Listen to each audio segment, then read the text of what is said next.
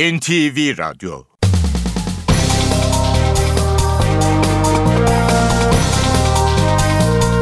İşe giderken.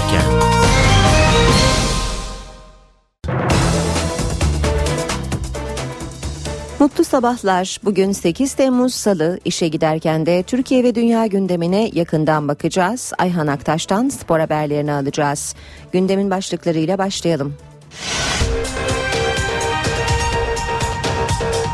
AK Parti'nin Cumhurbaşkanı adayı Başbakan Recep Tayyip Erdoğan, muhalefetin yaptığı istifa çağrılarına dünyadan Obama ve Merkel örneğiyle yanıt verdi. Beş partinin ortak Cumhurbaşkanı adayı Ekmeleddin İhsanoğlu, adaylarının açıklandığı dönemde AK Parti içinden de destek gördüğünü söyledi. 4 eski bakan hakkındaki yolsuzluk ve rüşvet iddialarını araştırmak üzere kurulan meclis komisyonunun üyeleri bugün Meclis Genel Kurulu'nda kura ile belirlenecek. Anayasa Mahkemesi Başkanı Haşim Kılıç, son zamanlarda aldıkları kararlarla Türk halkının özgürlük alanını genişlettiklerini söyledi. İçişleri Komisyonu'nda kabul edilen 6 maddelik yeni çözüm süreci tasarısı bugün Meclis Genel Kurulu'nun gündemine gelecek. Gezi olayları sırasında Ethem Sarısülük'ü vuran polis memuru olaydan 13 ay sonra tutuklandı. Cüneyt Çakır, Dünya Kupası'nda yarın Hollanda ile Arjantin arasında oynanacak yarı final maçını yönetecek. Dünya Kupası'nda ilk finalist bu akşam belli olacak. Ev sahibi Brezilya ile Almanya saat 23'te karşılaşacak. İşe giderken gazetelerin gündemi.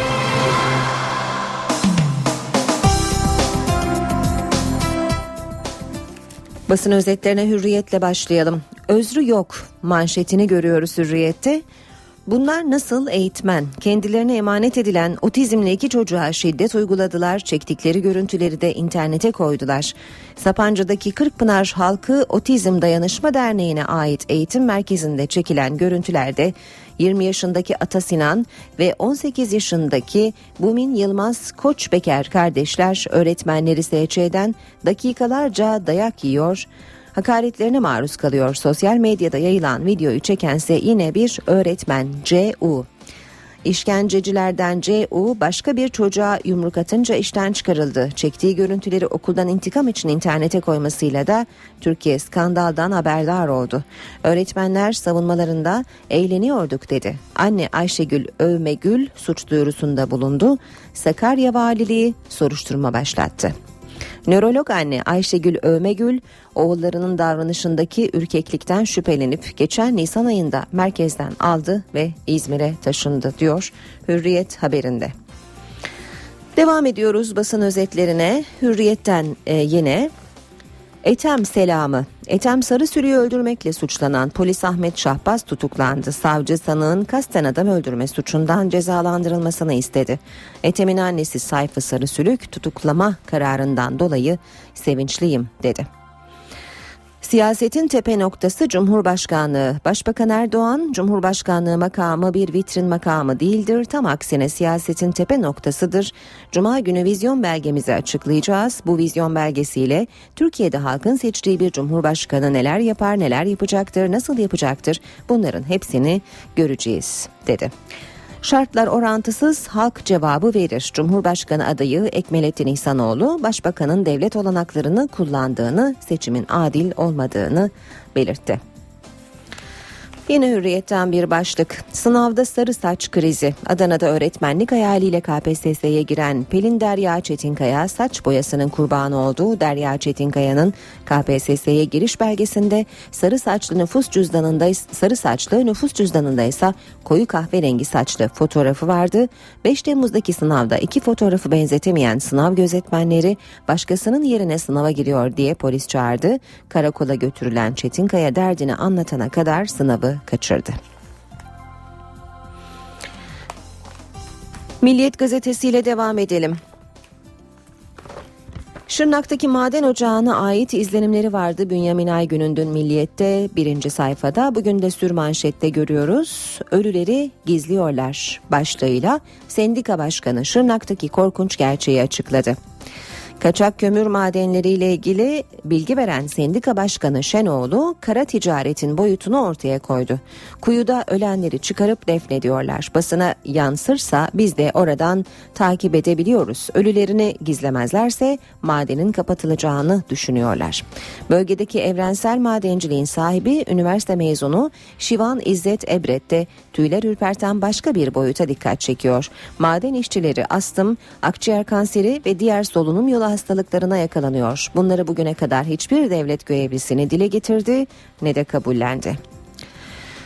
Ölüm çukurunda ezeli rekabet. 80 santim çapındaki boruyla 200 metre derinliğe inen Şırnak madencileri için korku olağan hale gelmiş bir duygu. İşçiler her an ölümle burun buruna yaşasalar da formalarını giydikleri Fenerbahçe ve Galatasaray ezeli rekabetini konuşmaktan ve birbirlerini kızdırmaktan geri kalmıyorlar.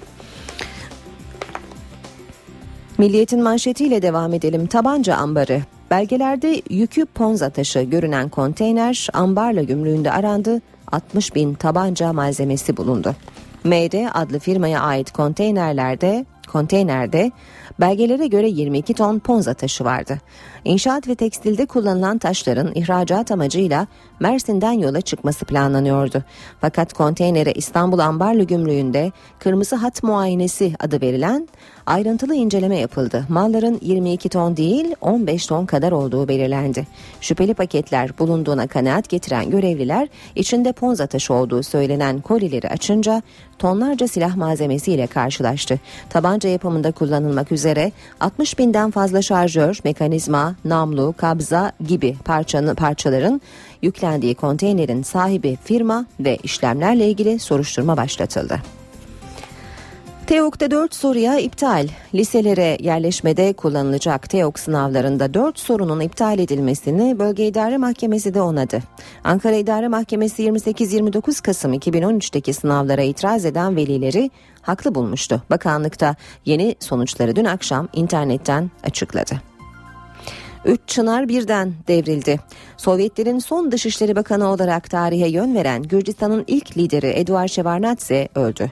Türkiye ve Atatürk hakkındaki kitaplarıyla tanınan İngiliz tarihçi Andrew Mango da hayatını kaybetti. Kalp krizi geçiren Real Madrid'in onursal başkanı ve efsane oyuncusu Alfredo Di Stefano kurtarılamadı. Sabah gazetesine bakalım.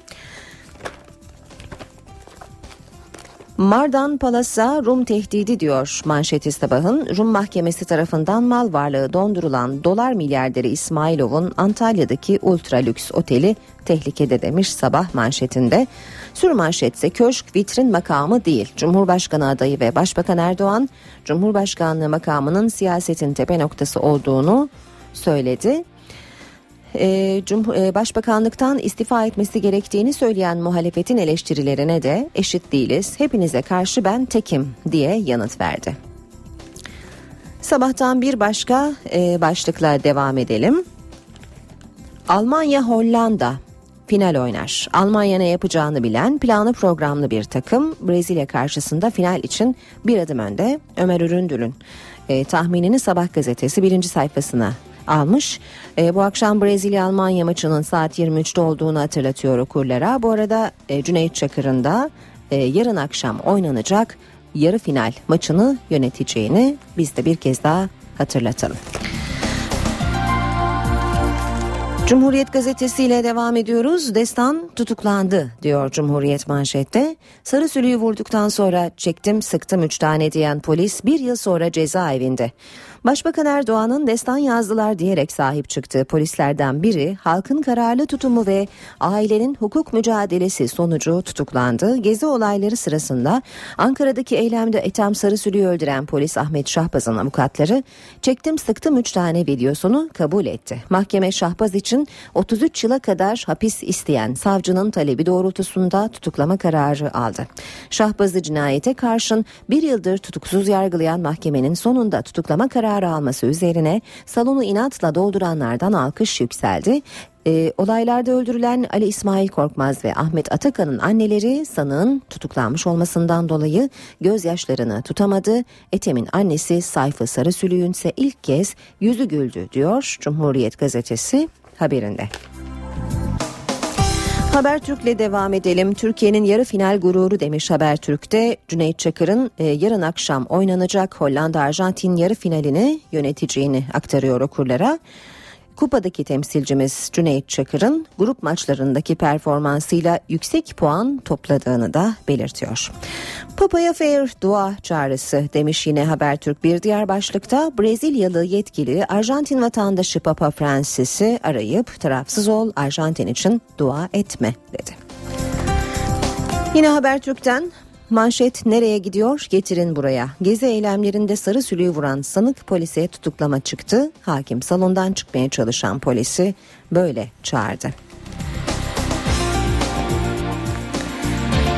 İşte Türkiye'nin çocuklu aile profili başlığıyla devam edelim yine Habertürk'ten. 3 çocuğa istek var. Türkiye'nin aile profili araştırıldı. Çocuklu ailelerin %22'si Başbakan Erdoğan'ın 3 çocuk önerisine uyuyor. %32'si şartlar uyarsa 3 diyor. 3 çocuklu olanların oranı %22, 2 çocukluların %35, evlat edinmeye sıcak bakanların oranı %83, tüp bebek tercih edenlerin oranı %78, koruyucu aileye sıcak bakanların oranı %77 ve sperm bankasına olumlu bakanların oranı %16 diye sıralanıyor. Zaman gazetesi var sırada. Hukuksuz talimatla suç oluşturmaya büyük tepki demiş Zaman. Hukuksuz emri uygulayan mutlaka yargılanır. Delil uydurulması suçtur. Böyle bir talimat ve onun emniyet tarafından yerine getirilmesi hukukun partizan politik amaçlarla yerle bir edilmesidir. Anayasa hukukçusu Profesör Mustafa Erdoğan'ın görüşleri. Eski Bakan Ertuğrul Günay nasıl Sarkozy gözaltına alındıysa, Evren hapse mahkum edilmişse ve tüm diktatörlükler bir bir yıkılmışsa bugünkü hukuksuzluklarda kimsenin yanına kar kalmayacaktır görüşünü dile getirmiş. Zaman emniyetin hizmete yönelik hukuk dışı savcılık talimatını hayata geçirmesinin Türkiye'yi ayağa kaldırdığını yazıyor manşetinde. Geçelim Yeni Şafak gazetesine. Herkes orada olacak diyor Yeni Şafak manşette. Cumhurbaşkanı adayı Erdoğan'ın vizyon belgesini açıklayacağı toplantı Türkiye'nin tüm renklerini buluşturacak. Farklı görüşten sivil toplum kuruluşu temsilcileriyle Sezen Aksu, Orhan Gencebay, Fatih Terim, Murat Göğebakan'ın da aralarında bulunduğu ünlülerle azınlık liderleri aynı fotoğrafta yer alacak. Irak için 4 ayrı senaryo. Pentagon ve CIA, IŞİD'in Musul, Felluce, Tikrit ve El Ambar'ı kontrol altına alıp hilafet devletine ilan etmesinin ardından dağılma sürecine giren Irak için 4 farklı senaryo yazdı. Beyaz Saray'a verilen 17 sayfalık rapordaki senaryolar şöyle. Ülke Sünni, Şii ve Kürtler arasında federasyonlara bölünür. IŞİD Bağdat'ı ele geçirirse İslam devleti kurulur. Uzun süreli bir iç savaş çıkar. Ya da ülkede yeniden Şiilerin egemen olması ve 2013 öncesine dönüş diye sıralanıyor bu senaryolar.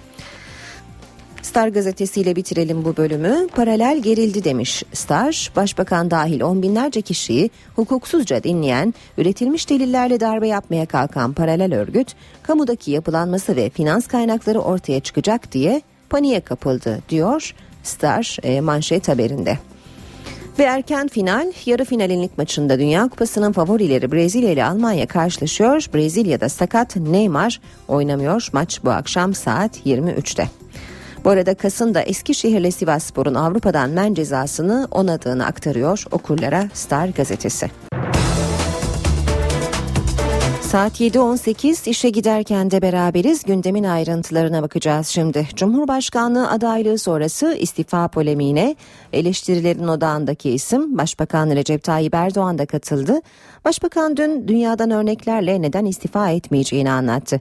Erdoğan Cumhurbaşkanı siyaset dışı olmalı eleştirilerine de tepki gösterdi. Cumhurbaşkanlığı asla bir vitrin makamı değil dedi. Başbakan çekilsin çekilmesin. Şöyle olsun böyle olsun. Bunların cevabını da vermeye gerek yok. Kendileri dahi aday olurken acaba milletvekilliğini bırakıp da belediye başkanı mı oldular? AK Parti'nin Cumhurbaşkanı adayı Başbakan Recep Tayyip Erdoğan istifa polemiği hakkında ilk kez konuştu. Erdoğan adaylık sonrası muhalefetin yaptığı istifa çağrılarına dünyadan örneklerle cevap verdi. Dünyaya baksınlar. Sayın Obama acaba seçime girerken adaylıktan çekilerek aday oldu öyle mi? Şansölye Merkel'a bakın, acaba adaylıktan çekilip öyle mi aday oldu? Hiç böyle bir şey söz konusu değil. Başbakan bu mesajları Ankara'da Kuşcağız Aile Yaşam Merkezi'nin açılışında verdi. Gündeminde muhalefetin eşit şartlarda yarışmıyoruz eleştirisi de vardı. Doğru söylüyorsun. Eşit şartlarda yarışmıyoruz. Şu anda siz 5-6 parti toplandınız. Hep bir aradasınız. Sizleri destekleyen tüm medya, onlar da şu anda bir beraber oldular. Hep birlikte karşılarında da sadece AK Parti'nin ortaya koyduğu bir aday var. O da şu anda Türkiye Cumhuriyeti'nin başbakanı. En büyük avantajı o. Başbakan Ankara'da köşk yarışını yürüteceği kampanya merkezinin de açılışını yaptı. Erdoğan, muhalefetin Cumhurbaşkanı siyaset dışı olmalı eleştirilerine bir kez daha tepki gösterdi. Cumhurbaşkanlığı asla bir vitrin makamı değil dedi. Başbakan geçmişteki cumhurbaşkanlarını eleştirdi ama bir ismi ayrı tuttu. Cumhurbaşkanlığı makamı siyasetin tam aksine tepe noktasıdır.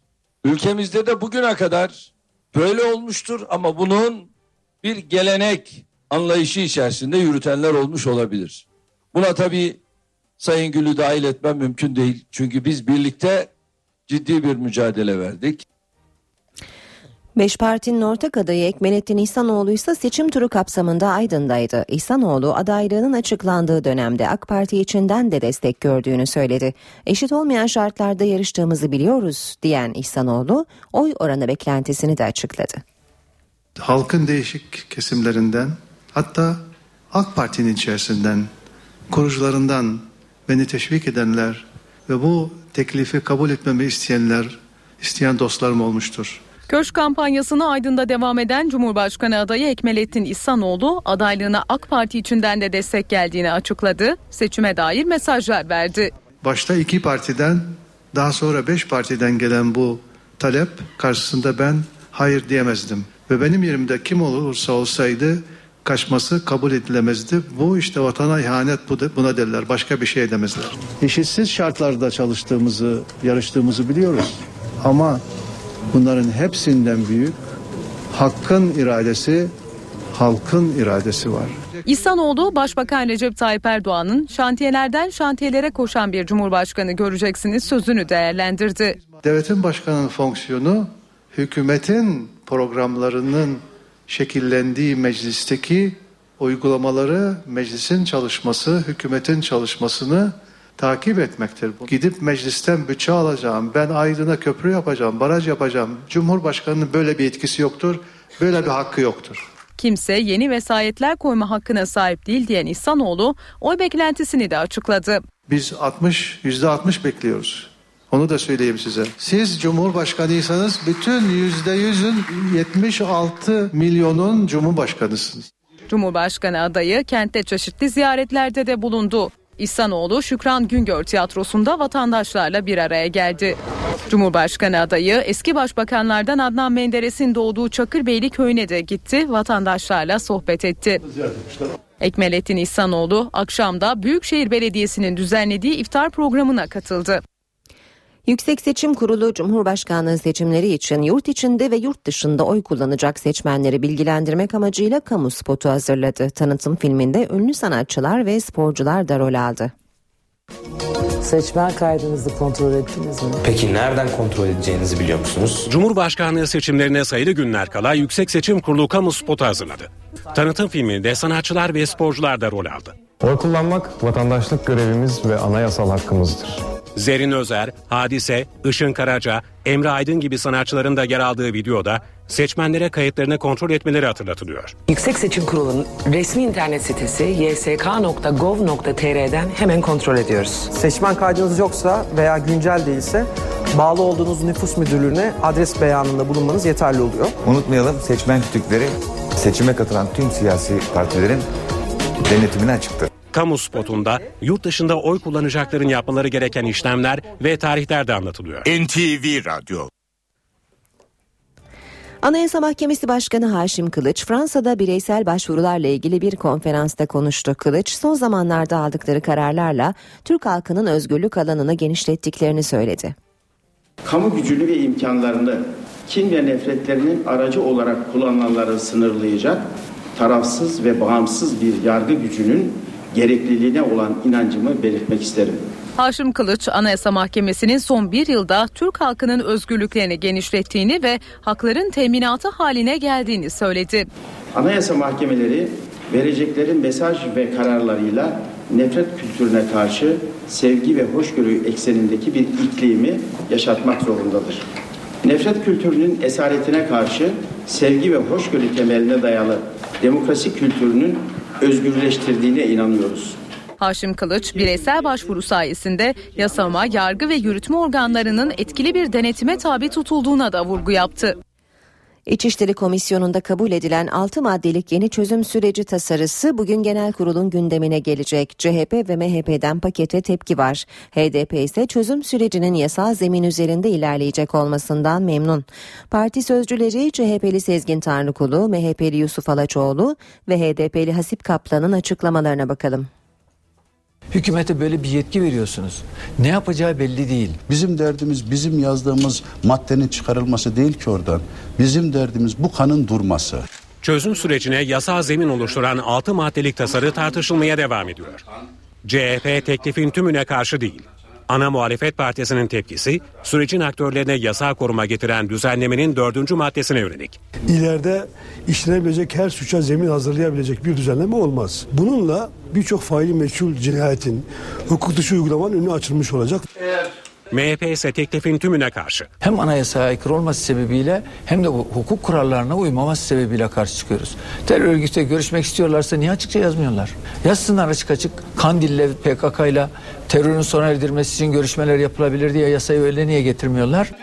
Muhalefetin eleştirilerine yanıt Meclis İçişleri Komisyonu Başkanı AK Parti Sinop Milletvekili Mehmet Ersoy'dan geldi. Efendim ülkenin bölünmez bütünlüğüyle ilgili bir kaygı varsa, rejimimizle ilgili bir kaygı varsa, Türkiye Cumhuriyeti Devleti'nin yönetim şekliyle ilgili bir kaygıları varsa, bayrağımızla ilgili bir kaygıları varsa, Allah aşkına soruyorum size, yönetmelikte mi düzenleyeceğiz bunları?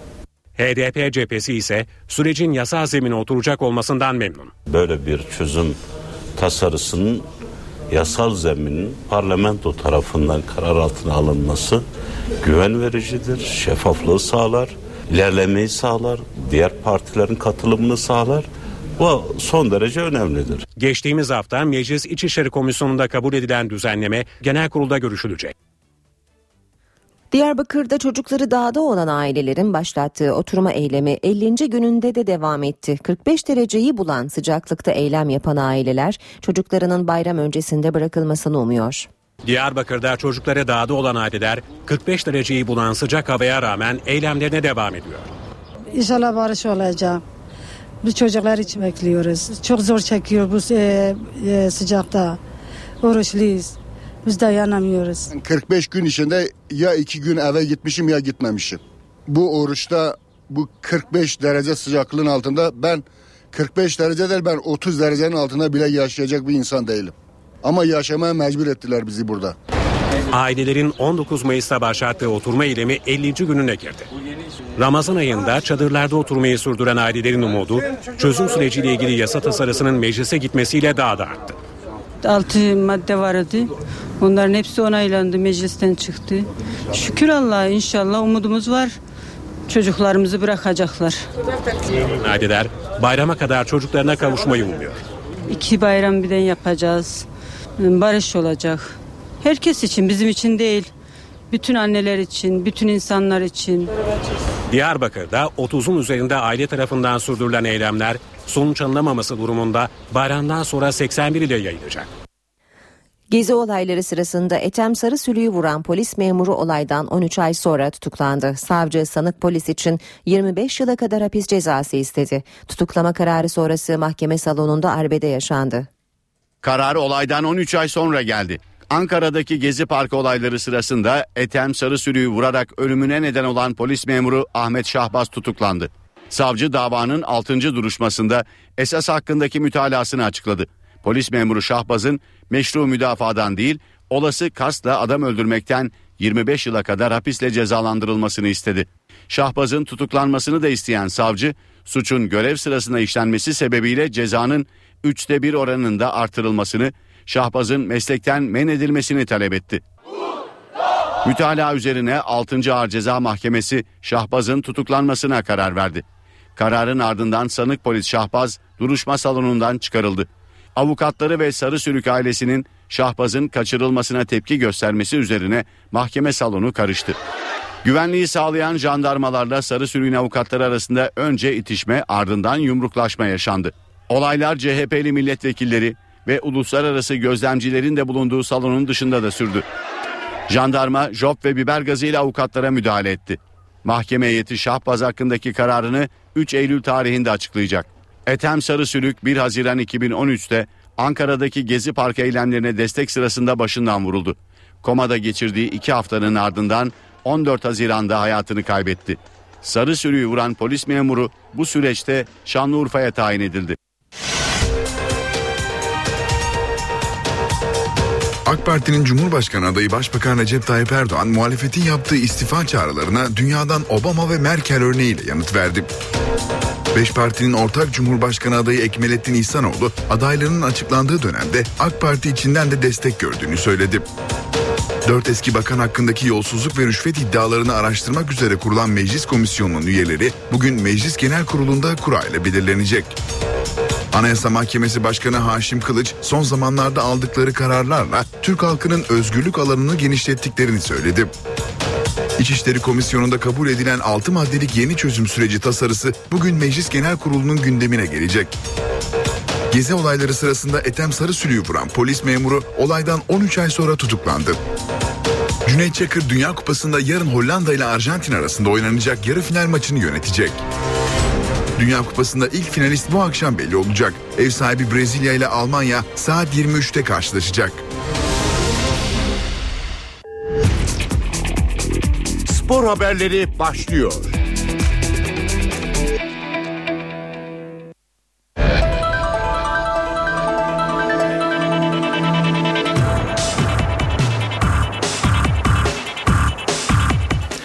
Günaydın, ben Ayhan Aktaş. Spor gündeminden gelişmelerle birlikteyiz. Dünya Kupası'nda daha önce Brezilya, Meksika ve Cezayir, Rusya karşılaşmalarını yöneten Cüneyt Çakır'a FIFA'dan büyük onur geldi. Hakem Cüneyt Çakır, yarın gece Hollanda ile Arjantin arasında oynanacak yarı final karşılaşmasında düdük çalacak. Turnuvada daha önce yönettiği 2 karşılaşmada da başarılı performansıyla dikkat çeken Cüneyt Çakır'la yardımcıları Tarık Ongun ve Bahattin Duran, FIFA Hakem Komitesi tarafından yarı final maçına atandı. Çakır ve ekibi Hollanda ile Arjantin arasında oynanacak yarı final karşılaşmasında görev alacak. Doğan Babacan'ın ardından Dünya Kupası'nda maç yöneten 2. Türk hakem olan Cüneyt Çakır, daha önce Şampiyonlar Ligi, UEFA Avrupa Ligi ve 2012 Avrupa Futbol Şampiyonası'nda yarı final karşılaşmalarında düdük çalmıştı. Dünya Kupası ile devam edelim. Dünya Kupası'nda ilk yarı finali karşılaşması Brezilya ile Almanya arasında oynanacak. Ev sahibi Brezilya, zorlu karşılaşmada Neymar ve Thiago Silva'dan yararlanamayacak. Brezilya ile Almanya Türkiye saatiyle 23'te Belo Horizonte'deki Mineiro stadında karşı karşıya gelecek. Maçı Meksikalı Marco Rodriguez yönetecek. Brezilya Dünya Kupası'nda Neymar'sız ilk sınavını Almanya karşısında verecek. Grup aşamasında hem oyunuyla hem de attığı gollerle beklentileri karşılayan bir performans gösteren Neymar, çeyrek finaldeki Kolombiya karşılaşmasında ciddi biçimde sakatlandı ve turnuvayı kapattı. Bu nedenle Brezilya Teknik Direktörü Luis Felipe Scolari'nin Neymar'ın yokluğunda hangi isme şans vereceği merakla bekleniyor. Neymar'ın yerine oynayabilecek isimler arasında en kuvvetli adaylar Willian'la Bernard olarak gösteriliyor. Bununla birlikte Oscar'la Hernandez de alternatifler arasında. Scolari, Neymar'ın yanı sıra cezalı Thiago Silva'dan da Almanya maçında faydalanamayacak. Thiago Silva'nın boşluğunu Dante'nin doldurması bekleniyor. Üst üste 4. Dünya Kupası'nda yarı final görerek bir rekora imza atan Almanya'da ise Joachim Löw'ün nasıl bir oyun planı çizeceği merak konusu. Löw, Khedira ile Schweinsteiger'in Fransa maçındaki performansını beğenmiş. Ancak iki oyuncunun da geride bıraktığımız sezon uzun süreli sakatlıklar yaşaması nedeniyle karşılaşmanın son bölümde yorulduğunu belirtmişti. Bu nedenle Löw'ün Brezilya karşısında Philipp Lam'ı tüm eleştirilere karşın orta sahanın ortasına çekmesi ihtimaller dahilinde görünüyor. Fransa önünde Miroslav Klose'ye 11'de şans veren Almanya teknik direktörü bu tercihte ısrar etmeyip Brezilya karşısında Thomas Müller'e yine hücum bölgesinin en önünde yer verebilir. Löw'ün turnuva öncesinde büyük umutlar bağladığı Mesut Özil ise verimsiz oyunuyla dikkat çekiyor. Efsane Alman futbolcu Paul Breitner, Mesut'un takımı yalnız bıraktığı görüşünü savunarak yıldız futbolcunun Brezilya maçına yedek kulübesinde başlaması gerektiğini dile getirdi. Brezilya ile Almanya Dünya Kupası'nda bugüne dek sadece bir kez karşı karşıya geldi. 2002 Dünya Kupası finalinde kozlarını paylaşan iki ekibin mücadelesinde kazanan Ronaldo'nun golleriyle Brezilya olmuştu. Scolari'de teknik direktör olarak ilk kez Dünya Kupası'nı o final maçının ardından havaya kaldırmıştı. Ve Euro dönüyoruz. Galatasaray'ın yeni teknik direktörü Cesare Prandelli İstanbul'da. İtalyan teknik adam ilk olarak Florya Metin Oktay tesislerine gitti. Galatasaray'ın yeni teknik direktörü Cesare Prandelli İstanbul'a geldi. İtalyan teknik adam Sarı Kırmızılı Kulübün kiraladığı özel uçakla Floransa'dan akşam saatlerine doğru İstanbul'a ulaştı. Prandelli'yi kalabalık bir medya grubu karşılarken deneyimli teknik adam İtalyan gazetecilerle kısa süreli sohbet etti. Başkan Aysal da havalimanından Florya Metin Oktay tesislerine geçerek Prandelli'yi bekledi. Prandelli, Florya'da idari menajer Cenk Ergün, kaleci antrenörü Taferel ve sportif koordinatör Erdal Keser'le buluştu. İtalyan teknik adamın takım kaptanı Sabri Sarıoğlu ile tanıştığı dakikalarda neşeli anlar yaşandı. Prandelli geceyi Başkan Aysal'ın otelinde geçirdikten sonra saat 14'te Türk Telekom Arena'da resmi sözleşmeyi imzalayacak. Salih Uçan resmen Roma'da. İtalya 1. Futbol Ligi Serie A takımlarından Roma, Fenerbahçe'nin genç futbolcu Salih Uçan'ı kiralık olarak kadrosuna kattı. Salih Uçan artık İtalya 1. Ligi Serie A'da ter dökecek. Roma, Fenerbahçe'nin genç futbolcusu Salih Uçan'ı kiraladı. 20 yaşındaki oyuncu Roma'nın Trigoria semtindeki Fulvio Bernardini tesislerinin girişinde Türk gazetecileri anlaştığını duyurdu. Görüşmelerin ardından Salih Uçan kısa bir açıklama yaptı. Roma'yla anlaştım. Emeği geçen herkese teşekkürler. Başta başkanımız, Fenerbahçe başkanımız Aziz Yıldırım olmak üzere Roma'da da Sabatini ve hocama Rudi Garcia'ya da teşekkür ederim. Aziz Başkanıma da bana bu fırsatı verdiği için de teşekkür ederim. Salih Uçan'ın açıklamasının ardından Roma kulübü de genç oyuncunun sözleşme imzalarken çekilmiş fotoğrafını resmi sitesinden paylaştı. Siteden yapılan açıklamada Salih Uçan'ın 4.750.000 euro bedelle 2014-2015 ve 2015-2016 sezonları için kiralandığı, 3. yılda ise satın alma opsiyonu 11.000.000 euro bedelle Roma'da olmak üzere başka herhangi bir ek ücret olmaksızın transfer edildiği belirtildi. Bu arada Roma kulübü Salih Uçan'ın yanı sıra İngiliz savunma oyuncusu Ashley Cole'u da renklerine bağladı. Chelsea'den ayrılan Cole, Roma ile 2 yıllık sözleşme imzaladı. Beşiktaşlı Tolga Zengin takımın geleceğinden umutlu. 31 yaşındaki oyuncu hataların ve sıkıntıların arkasına sığınmadan yeni sezonda daha iyi bir Beşiktaş'ı ortaya koymaya çalışacaklarını söyledi. Beşiktaş'ın tecrübeli kalecisi Tolga Zengin, Almanya kampında NTV Spor'un sorularını yanıtladı. Tolga öncelikle verimli bir kamp dönemi geçirdiklerini söylerken yaşadıkları yorgunluğa rağmen kendini iyi hissettiğini vurguladı. Her şey çok güzel burada. Antrenman sahaları çok güzel, havalar da çok güzel. Yoruluyoruz. Zaten sezon başı kampının özelliği, yorulmaya geliyorsun, çalışmaya geliyorsun, güç depoluyorsun. Tecrübeli oyuncu Trabzonspor'dan ayrılışını, ben Trabzonspor'dan kaçmadım. Her şeyi açık açık anlattım ve düzgün bir ayrılık yaşadım şeklinde özetlerken Beşiktaş'a beklediğinden daha çabuk uyum sağladığını ifade etti. Kolay değil. Yeni bir şehir, yeni bir takım, yeni bir forma, taraftarlar yeni, ortamın yeni. Kolay değil ama hani ben de daha zor geçeceğini bekliyordum. Ama baktığın zaman hiç de o kadar zor olmadı yani. Tabii ki bir uyum süreci oldu, adaptasyon süreci oldu ama gerek takımdaki arkadaşlarımız olsun, çocuklar. Yani çok hepsi zaten tanıdığımız, bildiğimiz insanlar çok sıcak karşıladılar. Hoca olsun, Önder Hoca olsun, yönetimin o sahiplenmesi olsun. Her şeyden önce taraftarın, camianın sahiplenmesi. Çok kısa sürede aştım zaten onları. Tolga geçen sezon yaşadıkları sıkıntılara sığınmamaları gerektiğini söylerken ikinciliği çok basit hatalarla kaybettik dedi. Sıkıntılara sığınmamak lazım, bahane üretmemek lazım. Baktığınız zaman aslında iyi bir lige çok iyi başladık. Ondan sonra Galatasaray maçından sonra toparlayamadık. Bir düşüş yaşadık. Yani böyle inişli çıkışlı bir şey oldu. Son haftalarda aslında ikincilik çok basit şeylerden ikinciliği de kaybettik. Yani bizim hatamız baktığınız zaman. Hakem hatası diyebilirsin, stada olması diyebilirsin. Her şeyi söyleyebilirsin ama bunlar geçti. 31 yaşındaki oyuncu hataların ve sıkıntıların arkasına sığınmadan yeni sezonda daha iyi bir Beşiktaş'ı ortaya koymaya çalışacaklarını ve Vodafone Arena'da en az kayıpla gitmeye çalışacaklarını söyledi. Uluslararası Spor Tahkim Mahkemesi KAS, Eskişehirspor'la Sivasspor'un Avrupa'dan men edilme kararını onadı. UEFA Tahkim Kurulu Eskişehirspor ve Sivasspor'u bir yıl Avrupa Kupalarından men etmişti. Konuyu Uluslararası Spor Tahkim Mahkemesi'ne taşıyan iki kulübün yöneticileri geçtiğimiz hafta İsviçre'de savunma verdi. KAS kararını dün açıkladı ve Sivasspor'la Eskişehirspor'un bir yıllık men cezasını onadı. Böylece iki takımın bu sezon Avrupa Kupalarında mücadele etme şansı kalmadı. UEFA daha önce bu iki kulüp yerine Bursaspor'a ve Karabükspor'a davet yazısı göndermişti.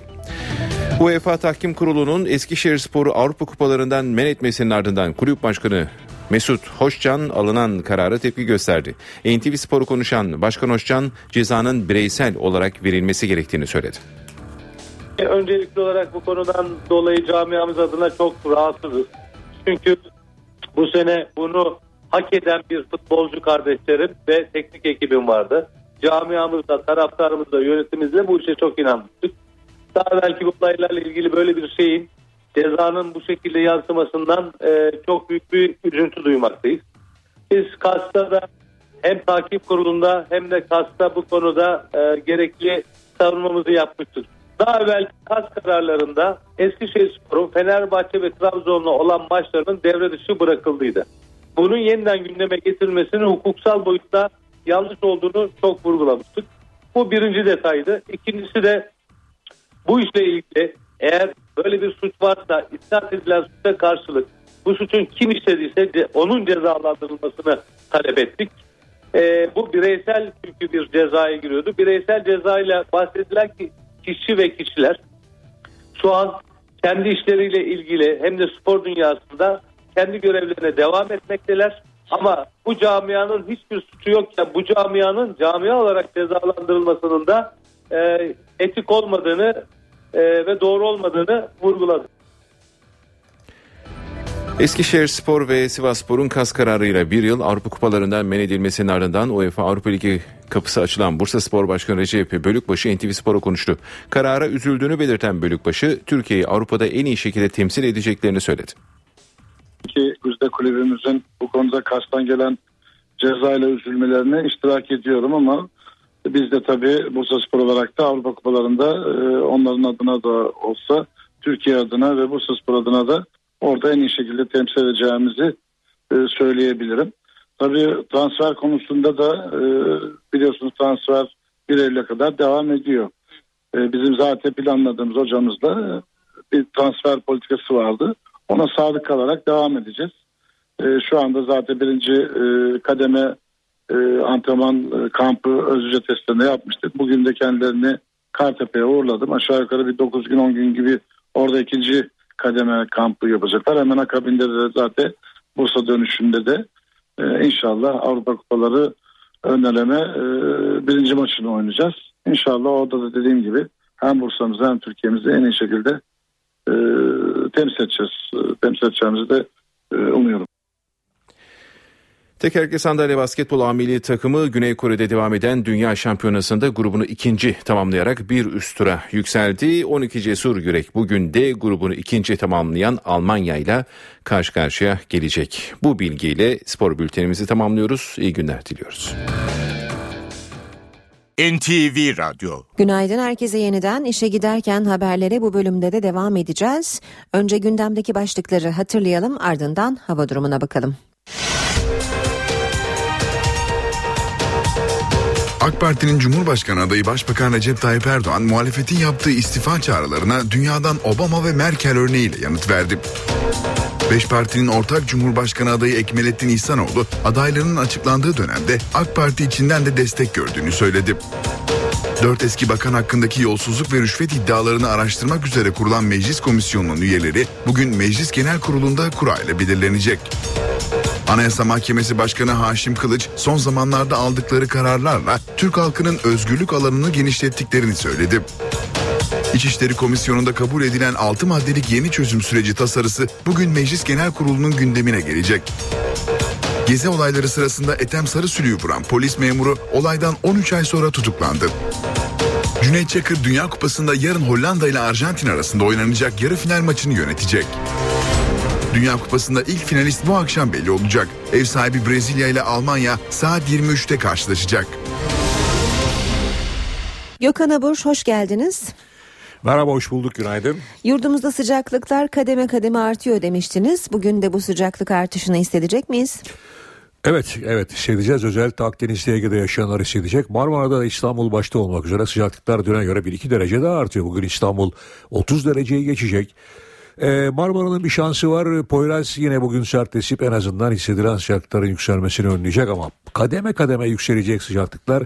Cuma günü en yüksek seviyesine çıkacak ülkenin hemen hemen büyük bir çoğunluğunda. Yağışlar ise bugün için doğuda devam edecek. Özellikle Trabzon, Rize, Artvin ve doğuda Erzurum, Kars, Ardahan, Iğdır arasındaki bölgede öğle saatlerinde hafif yağış bekliyoruz. Şu an itibariyle Rize Opa arasında son radar görüntülerine baktığımızda hafif de olsa yağış var. Hafif dediğim aralıklarla devam edebilecek kısa süreli sağanaklar var. Bu yağışlar bugün olduğu gibi yarın ve öbür gün de etkisini sürdürecek. Hafta sonuna doğru Cuma günü yağış doğuda etkisini tamamen kaybederken bu kez Cuma gecesi Trakya'da bulutlanma artacak. Özellikle Cumartesi günü Trakya'da yağış var büyük olasılıkla ve bu yağış Cumartesi gece ve Pazar sabahı İstanbul'da da çok hafif olarak görülebilir ama dün de belirtmiştim. Bunlarla ilgili detayları sizlerle yarın çok daha geniş olarak paylaşmak istiyorum. Evet, sıcaklıklar yükseliyor demiştim. Akdeniz boyunca bugün yine 37-38 derece, hatta yer yer 39 derecenin üzerine çıkacak sıcaklıklar olacak. Nem oranı çok yüksek değil, o bakımdan Akdeniz'de bulunanlar çok bunalmayacaklar. Güney Ege'de de sıcaklıklar 37-38'lere kadar çıkıyor. Denizler ısınmaya başladı. Bugün Bodrum 23 derece olacak. Antalya'da deniz suyu sıcaklığı 26 derece. Yine öğle saatlerinde Bodrum'da sert bir karayel var. Kuzeye doğru çıktığımızda ise Çeşme'den başlayarak Kuşadası civarında karayel gün içinde sert esmeye devam edecek ki şu anda İzmir'de rüzgar 20 kilometrenin üzerinde esiyor karayelden. İç kesimlerde de sıcaklıklar yüksek demiştim. Güneydoğu'ya bakıyorum. Güneydoğu'da hızlı bir yükseliş var ve hava açık. Hemen hemen bugün Doğu Karadeniz ve Doğu Anadolu'nun dışında ülkenin büyük çoğunluğunda hava açık olacak. Evet. Dediğim gibi sıcaklıklar da yükseliyor. Hem deniz ısınıyor hem de hava sıcaklıkları yükselmeye devam ediyor. Teşekkürler Gökhan Abur. NTV Radyo. Gündemin ayrıntılarına bakmaya devam ediyoruz işe giderken de. Cumhurbaşkanlığı adaylığı sonrası istifa polemiğine eleştirilerin odağındaki isim Başbakan Recep Tayyip Erdoğan da katıldı. Başbakan dün dünyadan örneklerle neden istifa etmeyeceğini anlattı. Erdoğan, Cumhurbaşkanı siyaset dışı olmalı eleştirilerine de tepki gösterdi. Cumhurbaşkanlığı asla bir vitrin makamı değil dedi. Başbakan çekilsin, çekilmesin. Şöyle olsun, böyle olsun. Bunların cevabını da vermeye gerek yok. Kendileri dahi aday olurken acaba milletvekilliğini bırakıp da belediye başkanı mı oldular? AK Parti'nin Cumhurbaşkanı adayı Başbakan Recep Tayyip Erdoğan istifa polemiği hakkında ilk kez konuştu. Erdoğan, adaylık sonrası muhalefetin yaptığı istifa çağrılarına dünyadan örneklerle cevap verdi. Dünyaya baksınlar. Sayın Obama acaba seçime girerken adaylıktan çekilerek aday oldu, öyle mi? Şansölye Merkel'a bakın, acaba adaylıktan çekilip öyle mi aday oldu? Hiç böyle bir şey söz konusu değil. Başbakan bu mesajları Ankara'da Kuşcağız Aile Yaşam Merkezi'nin açılışında verdi. Gündeminde muhalefetin eşit şartlarda yarışmıyoruz eleştirisi de vardı. Doğru söylüyorsun, eşit şartlarda yarışmıyoruz. Şu anda siz 5-6 parti toplandınız, hep bir aradasınız. Sizleri destekleyen tüm medya, onlar da şu anda bir beraber oldular. Hep birlikte karşılarında da sadece AK Parti'nin ortaya koyduğu bir aday var. O da şu anda Türkiye Cumhuriyeti'nin başbakanı. En büyük avantajı o. Başbakan Ankara'da köşk yarışını yürüteceği kampanya merkezinin de açılışını yaptı. Erdoğan, muhalefetin Cumhurbaşkanı siyaset dışı olmalı eleştirilerine bir kez daha tepki gösterdi. Cumhurbaşkanlığı asla bir vitrin makamı değil dedi. Başbakan geçmişteki cumhurbaşkanlarını eleştirdi ama bir ismi ayrı tuttu. Cumhurbaşkanlığı makamı siyasetin tam aksine tepe noktasıdır. Ülkemizde de bugüne kadar böyle olmuştur ama bunun bir gelenek anlayışı içerisinde yürütenler olmuş olabilir. Buna tabii Sayın Gül'ü dahil etmem mümkün değil. Çünkü biz birlikte ciddi bir mücadele verdik. Başbakan Erdoğan'ın köşk adaylarından Ekmeleddin İhsanoğlu için sarf ettiği "bunlar monşer" sözüne CHP Genel Başkan Yardımcısı Faruk Loğlu'ndan tepki geldi. Loğlu, Başbakan monşer kelimesinin anlamını bilmiyor dedi. Sayın Başbakan yine bir monşer lafı tutkusuna geri döndü. Şundan eminim, Sayın Başbakan Monşer'in ne olduğunu bilmiyor. Bilse böyle konuşmaz. Bakın Sayın Ekmeleddin İhsanoğlu Yozgat'a gitti, İstanbul'a gitti, Sakarya'ya gitti. Halk arasına rahatça gidip dolaşabiliyor. Etrafında yüzlerce koruma yok. Allah korusun. Cumhurbaşkanı adayı Sayın Erdoğan halkın arasına girdiği zaman ya küfrediyor ya dayak atıyor. Ben Adana tabiriyle söyleyeyim. Yani Sayın Başbakan ve o şekilde düşünenler monşerlere kurban olsunlar. 4 eski bakan hakkındaki yolsuzluk ve rüşvet iddialarını araştırmak üzere kurulan Meclis Komisyonu'nun üyeleri bugün Meclis Genel Kurulu'nda yapılacak kurayla belirlenecek. Genel Kurul'da önce mecliste bulunan siyasi partilerin komisyon için önerdiği 45 isim tek tek okunacak. Ardından AK Parti'nin verdiği 27 isimden 9'u, CHP'nin verdiği 12 isimden 4'ü, MHP ve HDP'nin verdiği 3'er isimden birer kişi kura yoluyla seçilecek. Üyelerin belli olmasının ardından komisyonun ilk toplantısını yarın yapması bekleniyor. Emniyet Genel Müdürlüğü'nün 30 ilin emniyetine gönderdiği gizli ibareli talimat yazısı yeni tartışma yarattı. Radikal'in haberine göre söz konusu yazıda Gülen cemaatinin silahlı yapılanmasının olup olmadığının araştırılması isteniyor. Emniyet 30 ile talimat yazısı gönderdi. Gülen cemaatinin silahlı yapılanmasının olup olmadığının araştırılmasını istedi. Ankara Cumhuriyet Başsavcılığı, Emniyet Genel Müdürlüğü, 30 ilin Emniyet Müdürlüğü'nden Gülen cemaatiyle ilgili geniş çaplı araştırma yapmasını istedi. İlgili talepler sıralandı.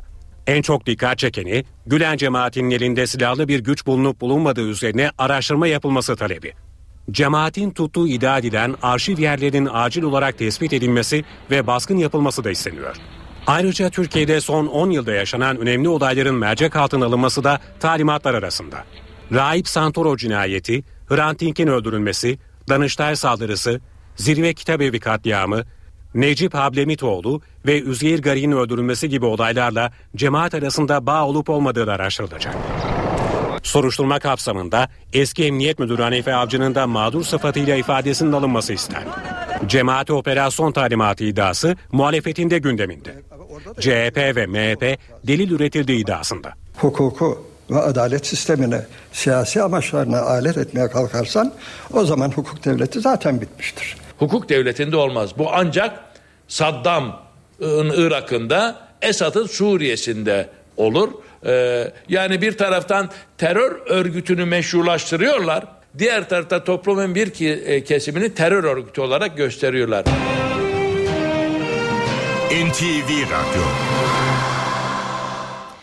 İstanbul Maltepe'de önceki gün sürücüsünün direksiyon hakimiyetini kaybettiği minibüs kontrolden çıktı. Kaldırımda çarptığı 4 yayadan biri olan Abdullah Yıldız hayatını kaybetti. Yıldız'ın cenazesi dün toprağa verildi. Önce karşıdan gelen araca çarptı, ardından hızını alamadı, kaldırıma çıktı, yayalara çarptı. İstanbul Maltepe'deki minibüs kazasında bir kişi hayatını kaybetti, 3 kişi yaralandı. Kaza anı güvenlik kameraları tarafından kaydedildi. Hızla gelen minibüs kaldırımdaki 4 kişiye çarptı. Minibüsle merdiven arasında sıkışan Abdullah Yıldız hayatını kaybetti. 32 yaşındaki Abdullah Yıldız halk müziği sanatçısıydı. Klipleri var, birkaç tane kaseti var, yani piyasada tanınan bir isim. Bir klibi çekmiş, hile de çekmişti. Bir klibi var. Bayağı yayınlandı. Yıldız için Yeni Doğan Merkez Camii'nde cenaze töreni düzenlendi. Trafik terörünün son kurbanı Abdullah Yıldız toprağa verildi. Olaydan sonra kaçan minibüs sürücüsü polis tarafından yakalandı. İstanbul Maltepe'deki bu kazadan sonra kentte minibüs denetimleri artırıldı. NTV ekibinden Gökhan Bedük o denetimlerden birine katıldı. Abdullah Yıldız'ın hayatını kaybettiği, 3 kişinin de yaralandığı kaza aşırı hız ve dikkatsizlikten meydana geldi. İstanbul'da minibüslerin karıştığı kazaların çoğunda benzer nedenler var. Kentte 20 bin minibüs trafikte. Polis denetimler yapıyor, ceza kesiyor, ancak kural ihlalleri sürüyor. İşte kazaya davetiye çıkaran bir ihlal. Cep telefonu kullanımı. Neden durdurdular biliyor musunuz? Cep telefonuyla konuşmaktan. Önemli bir görüşme yapıyordunuz. Evet, önemli bir görüşme yapıyordum.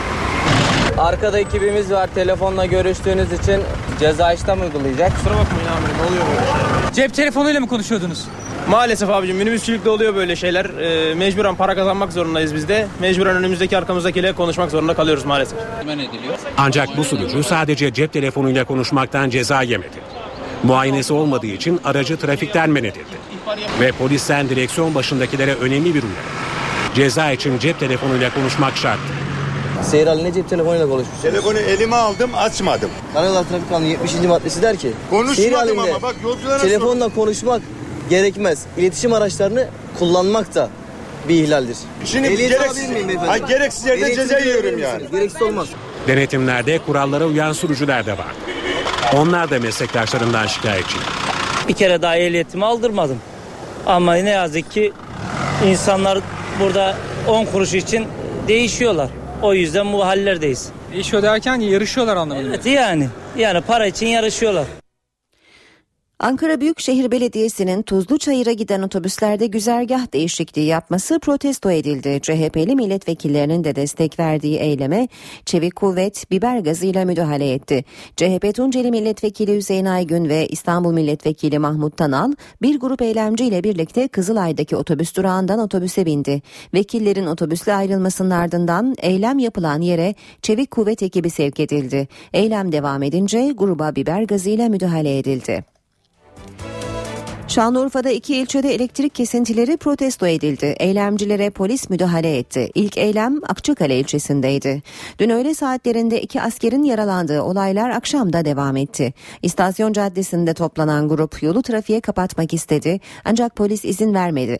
Belediye Başkanı Abdülhakim Ayhan bölgeye giderek eylemcilerle görüştü. Uyarıya rağmen dağılmayan gruba basınçlı suyla müdahale edildi. Kalabalık müdahalenin ardından ara sokaklara kaçtı. Haliliye ilçesinde de eylem vardı. Kesintilere tepki gösteren bir grup yol kapattı. Eylemciler biber gazlı müdahalenin ardından dağıldı. Van'da yollar karla kaplı olduğu için cenazesi babasının sırtında çuvalda taşınan 3 yaşındaki Muharrem'le ilgili soruşturmada gelişme var. Bölge İdare Mahkemesi ölümde ihmali olduğu öne sürülen 4 kurum hakkında soruşturma izni verilmemesiyle ilgili valilik kararını kaldırdı. Muharrem Taş yollar kapalı olduğu için hastaneye ulaştırılamamış hayatını kaybetmişti. Taş ailesinin avukatı savcılığın 112 acil sağlık hizmetleri, İl Özel İdaresi, Karayolları 11. Bölge Müdürlüğü ve jandarmanın soruşturmaya dahil edilmesi isteğinin reddedilmesine itiraz etti. İdare Mahkemesi Van Valiliğinin kararını kaldırdı. Küçük Muharrem'in ölümüyle ilgili teknisyenle bir hekim disiplin cezası almıştı. 1.271.000 öğrenci için heyecanlı bekleyiş sona erdi. Milli Eğitim Bakanlığı temel eğitimden orta öğretime geçiş sınavı sonuçlarını açıkladı. Sonuçlar mahkemenin ilk dönem yapılan sınavlardaki 4 soruyu iptal etmesi üzerine yeniden hesaplandı. Lise tercihleri 31 Temmuz-8 Ağustos tarihleri arasında yapılacak. 4 soru iptal edildi, puanlar yeniden hesaplandı. Bu yıl ilk kez uygulanan temel eğitimden orta öğretime geçiş sınavının sonuçları açıklandı. Süreç 28-29 Kasım'daki sınavla başlamış, ilk sonuçlar da 20 Ocak'ta açıklanmıştı. Ancak itiraz üzerine Ankara 13. İdare Mahkemesi fen ve din derslerinden birer, İngilizceden 2 olmak üzere 4 sorunun iptaline karar verdi. Milli Eğitim Bakanlığı 1 Temmuz'da bu karara itiraz etti. Ankara Bölge İdare Mahkemesi bu itirazı reddetti ve iptal kararını onadı. 4 sorusu iptal edilen ilk dönem sınavının sonuçları yeniden hesaplandı. Yani 20 Ocak'ta açıklanan puanlar değişmiş oldu. Milli Eğitim Bakanı Nabi Avcı yeni bir itiraz başvurusunda bulunmayacaklarını söyledi. Biz öğrencilerimizin ve velilerimizin herhangi bir şekilde mağdur olmamaları için haklarımızdan feragat ederek çocuklarımızın yaz tatilini onlara zehir etmemek için diğer sorular üzerinden değerlendirmelerimizi yaptık. Bugün de açıkladık. Böylece çocuklarımızın ve velilerin herhangi bir şekilde endişeye kapılmalarına mahal olmadığını göstermiş olduk. Bu karar doğrultusunda açıklanan yerleştirme puanı birinci dönem ve ikinci dönem yapılan ortak sınavların ortalamasıyla belirli bir katsayıyla çarpılan diploma notunun birleşiminden oluşuyor. Öğrenciler bu puana göre lise tercihlerini 31 Temmuz-8 Ağustos tarihleri arasında yapacak. Bu yıl ilk kez 15 okul tercihinin yanı sıra 5 de okul türü tercihi yapılacak. Öğrenciler tercih ettikleri okullardan birine yerleşemezse tercih ettikleri okul türlerinden ikametgah adreslerine en yakın olanına yerleştirilecek. 1.271.000 öğrencinin tercihleri doğrultusunda hangi liseye yerleştikleri 22 Ağustos tarihinde netleşecek. NTV Radyo. İşe giderken de beraberiz. Başkent gündemiyle devam edeceğiz. Karşımızda NTV muhabiri Gökhan Gerçek var. Merhaba Gökhan. Günaydın Aynur. Bir taraftan Cumhurbaşkanlığı seçiminde yarışacak adayların açıklamaları, diğer taraftan yoğun meclis gündemi. Bize neler aktaracaksın bu sabah? Artık neredeyse bir aylık bir süre kaldı. Türkiye'nin tek bir gündem maddesi yavaş yavaş oluşmaya başladı. Cumhurbaşkanlığı seçimleri, yeni Cumhurbaşkanı belirleyecek. Türkiye 10 Ağustos'taki seçimlerde adayların, siyasilerin bu konuda verecekleri mesajları yakından takip ediyoruz. Tabii Cumhurbaşkanlığı seçimi dışında da önemli gündem maddeleri var. Çözüm süreci var. Irak ve Suriye'de yaşananlar da yine bizim ve Türkiye'nin izlediği, takip ettiği ana gündem başlıkları arasında olacak. Bugün Salı grup toplantıları günü liderlerin kürsüden, Türkiye Büyük Millet Meclisi'nden mesajlarını vermesini bekliyoruz. AK Parti'nin ve HDP'nin genel başkanları, aynı zamanda Cumhurbaşkanı adayı Selahattin Demirtaş ve Başbakan Erdoğan ağırlıklı olarak Cumhurbaşkanlığı seçimi, nasıl bir Cumhurbaşkanı olacaklarını anlatacakları bir grup toplantısı, konuşması bekliyoruz. Tabii CHP lideri Kemal Kılıçdaroğlu da kürsüde olacak. Seçime ilişkin, Ekmeleddin İhsanoğlu'nun adaylığına ilişkin değerlendirmelerde bulunmasını bekliyoruz. Onun da 17 ve 25 Aralık operasyonları sonrası 4 bakan hakkındaki yolsuzluk ve rüşvet iddiaları ile ilgili meclis komisyonu için önemli bir eşik. Bugün uzun süredir komisyona üye seçilemiyordu. Bugün o üyeler belirlenecek. 4 siyasi partiden 45 üye soruşturma komisyonunda görev alacak. 45 üye yapılacak kura seçimiyle, kura çekimiyle belli olacak. Bugün eğer bu süreç tamamlanırsa, erken tamamlanırsa önemli bir görüşme daha olacak. Çözüm süreci paketi, 6 maddelik paket komisyonda kabul edilmişti. Dediğim gibi bugün akşam saatlerine doğru paketin genel kurul görüşmelerinin de başlamasını bekliyoruz. Liderler bugün nerelerde olacak? AK Parti'nin Cumhurbaşkanı adayı Başbakan Erdoğan bugün Denizli'de olacak. Denizli'de halka seslenecek, mesajlarını verecek. Akşam saatlerinde de yine vatandaşlarla, sivil toplum örgüt temsilcileri ve kentin ileri gelenleriyle iftar yemeğinde bir araya gelecek. CHP, MHP ve 3 siyasi partinin adayı, 5 siyasi partinin ortak adayı Ekmeleddin İhsanoğlu bugün İstanbul'da olacak.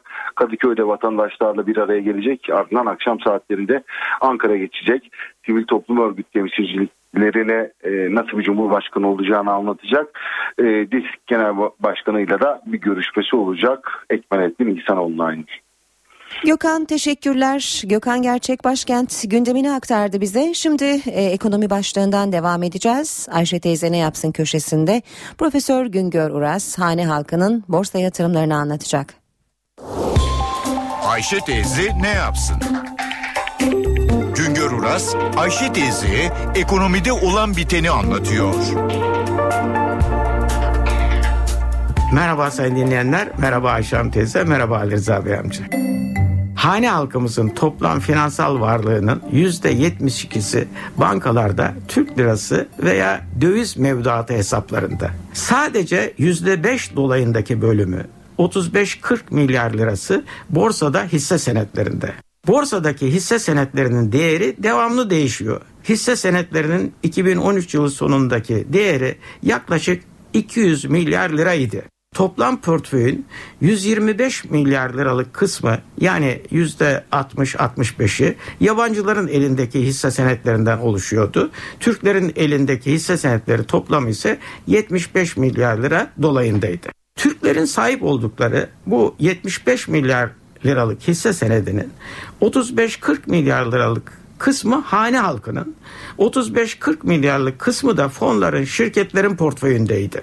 Borsada işlem gören toplam hisse senetlerinin değer olarak %20'ye yakını hane halkımızın sahip olduğu hisse senetleridir. Borsada hisse senedi satın alan hane halkına teknik deyimle yerli bireysel yatırımcı deniliyor. Borsadaki hisse senetlerinin yaklaşık %20'ye yakınına, yani 35-40 milyar liralık bölümüne sahip olan bireysel yatırımcıların sayıları 1 milyon dolayında. Ama bu 1 milyon bireysel yatırımcının 880 bininin borsadaki yatırımı 10 bin liranın altındaki yatırımlar. Çok çok küçük yatırımlar. Borsada 10 bin liranın üzerinde yatırımı olan hane halkının sayıları ise 220.000 dolayında. Açık anlatımıyla borsada fiyatların inmesi binmesi Türkiye'de 220.000 bireysel yatırımcı ile 550.000 kurumsal yatırımcıyı ilgilendiriyor. Borsada 10 büyük bireysel yatırımcının ortalama portföy büyüklüğü 500 milyon liranın üzerinde. 100 büyük yatırımcı bireysel yatırımlarının %30'una, 3000 büyük yatırımcı ise bireysel yatırımların %60'ına sahip. Görülüyor ki borsada fiyatların inip binmesi, borsada az miktarda birikimi olan Türk yatırımcılardan çok, borsada işlem gören hisse senetlerinin sayı olarak %86'sına, değer olarak %63'üne sahip olan yabancılar için önem taşıyor. Bir başka söyleşi de birlikte olmak ümidiyle şen ve esen kalın sayın dinleyenler.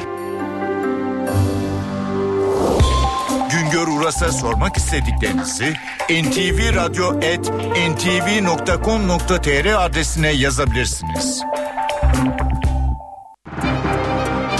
Ve piyasalara bakalım. BIST 100 endeksi %1,83 değer kazanarak 78.951 puandan dünü tamamladı. Bu sabah dolar 2.13, euro 2.90'da, euro dolar 1.36, dolar yen 102 düzeyinde. Altının onsu 1318 dolar, çeyrek altın 147 liradan satılıyor.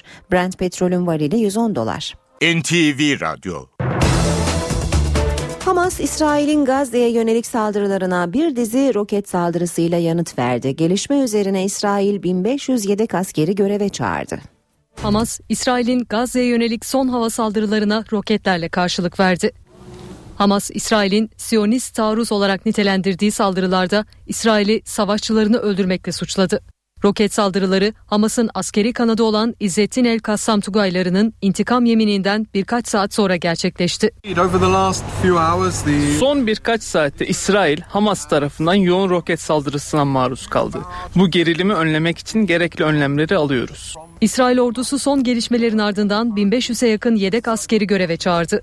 Batı Şeria'da kaçırılan 3 İsrailli gencin ölü bulunması, hemen ardından da Filistinli bir gencin yakılarak öldürülmesi bölgede gerilimi iyice tırmandırmış durumda. İsrail hükümeti ölümlerden Hamas'ı sorumlu tutarken Hamas ise suçlamaları reddediyor. Öte yandan İsrail Başbakanı Binyamin Netanyahu, Kudüs'te öldürülen Ebu Hudayr adlı Filistinli gencin ailesiyle görüştü, başsağlığı diledi. Netanyahu, sorumlular yargı önünde hesap verecek dedi. Hudayr'ı öldürme suçlamasıyla gözaltına alınan 6 İsrailli'den 3'ünün sorguda suçu itiraf ettiği belirtildi. Ukrayna'nın doğusundaki Donetsk'te üzerinde tren hattı bulunan 3 köprü havaya uçuruldu. Saldırıları henüz üstlenen olmadı. Ancak köprüler Rusya yanlısı ayrılıkçıların konuşlandığı Donetsk için stratejik öneme sahip. Ukrayna'da Kiev yönetimi ve Rusya yanlısı ayrılıkçılar arasındaki çatışmalar sürüyor. Ülkenin doğusundaki Donetsk'te 3 köprü havaya uçuruldu. Demiryolu köprüleri ayrılıkçıların konuşlandığı noktalarda stratejik öneme sahip. Kasabadakiler bizi arayıp bir patlama olduğunu haber verdi. Öyle büyük bir patlama olmuş ki kasabadaki tüm camlar kırılmış. Saldırıları henüz üstlenen olmadı. Ancak Ukrayna ordusunun Donetsk'e yaklaşmasından endişe eden ayrılıkçılar, ordu birliklerinin kente girmesini geciktirmek için şehrin ulaşım yollarını kapatmaya çalışıyor. Kiev yönetimi 3 ay boyunca ayrılıkçıların kontrolünde bulunan Slavyansk ve Kramatorsk'u geri aldıktan sonra operasyonlara devam edeceklerini açıklamıştı.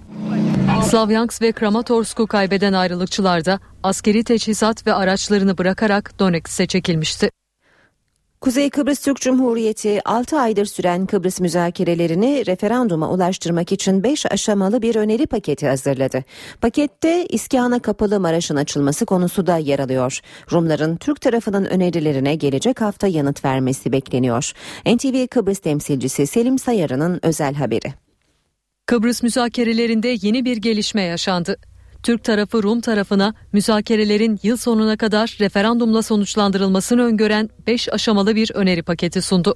Öneri paketinde iskana kapalı Maraş'ın açılması konusu da yer alıyor. NTV'nin ulaştığı 5 aşamalı öneri paketi şunları içeriyor. İlk olarak karşılıklı pozisyonlar belirlenecek. Toprak, güvenlik ve garantiler konularının dahil olmadığı müzakereler Ağustos ayı sonuna kadar tamamlanacak. Ardından liderler Birleşmiş Milletler Genel Sekreteri Ban Ki-moon'u Eylül ayında New York'ta ziyaret edecek. Bu görüşmede anlaşmazlıklar bir kez daha masaya yatırılacak. Daha sonra Kıbrıs'taki tarafların yanı sıra garantör ülkeler Türkiye ve Yunanistan'ın da yer alacağı dörtlü konferans düzenlenecek. Bu konferansta toprak, harita, güvenlik ve garantiler karara bağlanacak ve referandum tarihi belirlenecek. Tarihin belirlenmesinin ardından uzman heyetler kapalı Maraş'a girecek ve kentin yeniden iskana açılması için çalışmalar resmen başlatılacak. 5. ve son aşamada ise Kıbrıs'ta 10 yıl aradan sonra referandum yapılacak. Referandumda liderlerin ve garantörlerin ulaştığı çözüme iki taraftan da evet çıkarsa yeni ortaklık devletinin kuruluşu ilan edilecek. Ancak referandumdan hayır yanıtı çıkarsa bu sürecin de başarısız olduğu ve Kıbrıs'ta artık çözüm bulunamadığı dünyaya duyurulacak. Rumların Türk tarafının önerilerine gelecek hafta yanıt vermesi bekleniyor. Sovyetler Birliği'nin son Dışişleri Bakanı ve Gürcistan'ın eski Cumhurbaşkanı Eduard Shevardnadze hayatını kaybetti. Gürcü lider 86 yaşındaydı. Dünya onu Soğuk Savaş'ın bitmesini sağlayan isimlerden biri olarak tanıyor. Sovyetler Birliği'nin son Dışişleri Bakanı, Gürcistan'ın ise 11 yıl iktidarda kalan eski Cumhurbaşkanı Eduard Shevardnadze. Shevardnadze 86 yaşında hayatını kaybetti. Gürcü liderin uzun süreli hastalığa yenik düştüğü açıklandı. Siyasi kariyerine 1948 yılında Stalin döneminde Komünist Partisi'nde başlayan Shevardnadze, 1985'ten 1991'e kadar Sovyetler Birliği'nin Dışişleri Bakanı olarak görev yaptı. Shevardnadze, Sovyetler Birliği'nin dağılmasından sonra 1992'deki askeri darbenin ardından Gürcistan Cumhurbaşkanı Zviad Gamsahurdian'ın koltuğuna oturdu. Shevardnadze, 1995 ve 2000 seçimlerini de kazanarak görevini sürdürdü. Bu süreçte ülkenin batısında patlak veren iç savaşla mücadele etti. 2 kez suikastten kurtuldu. Ekonomik sıkıntılar ve yolsuzluk nedeniyle halkın Shevardnadze'ye olan desteği azaldı.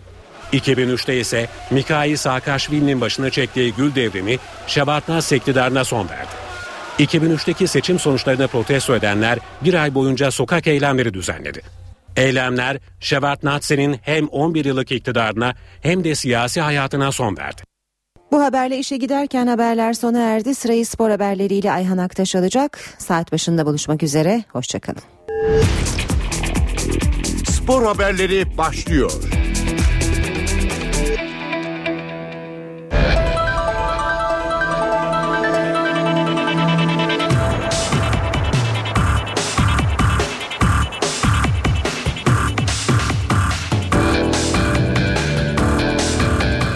Günaydın, ben Ayhan Aktaş. Spor gündeminden gelişmelerle birlikteyiz. Dünya Kupası'nda daha önce Brezilya, Meksika ve Cezayir-Rusya karşılaşmalarını yöneten Cüneyt Çakır'a FIFA'dan büyük onur geldi. Hakem Cüneyt Çakır, yarın gece Hollanda ile Arjantin arasında oynanacak yarı final karşılaşmasına düdük çalacak.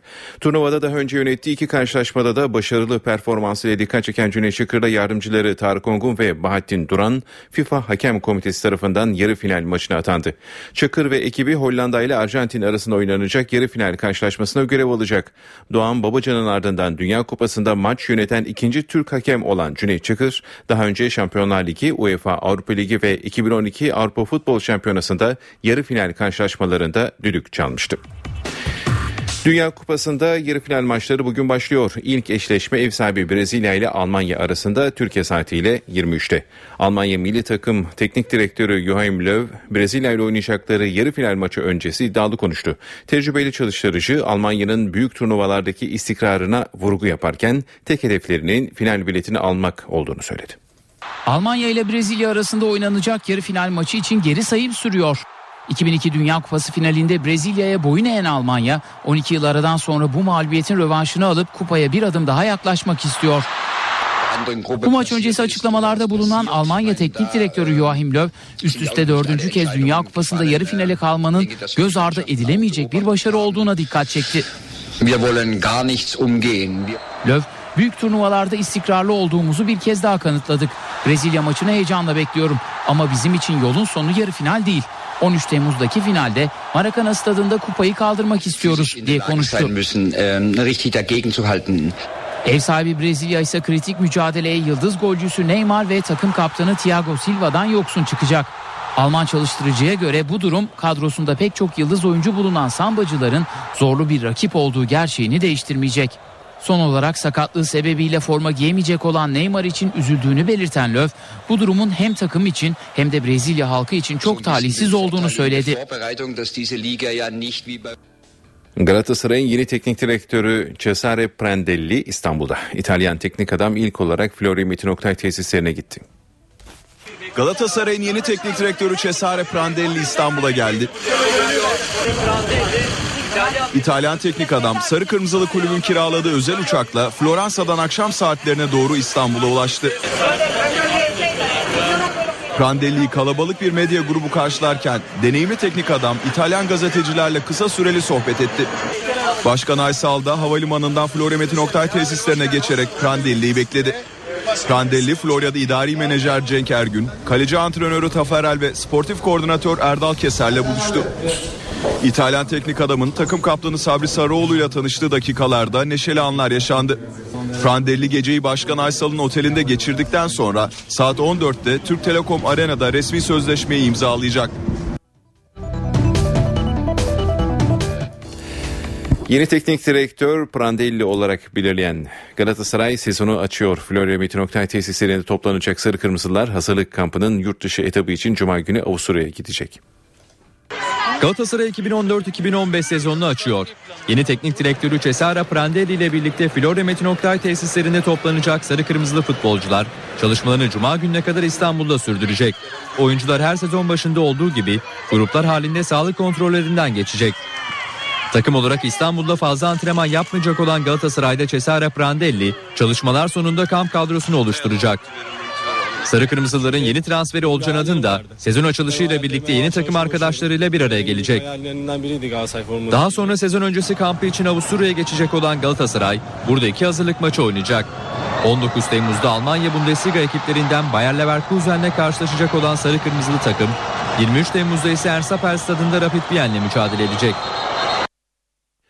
Salih Uçan resmen Roma'da. İtalya 1. Futbol Ligi Serie A takımlarından AS Roma, Fenerbahçe'nin genç futbolcusu Salih Uçan'ı kiralık olarak kadrosuna kattı.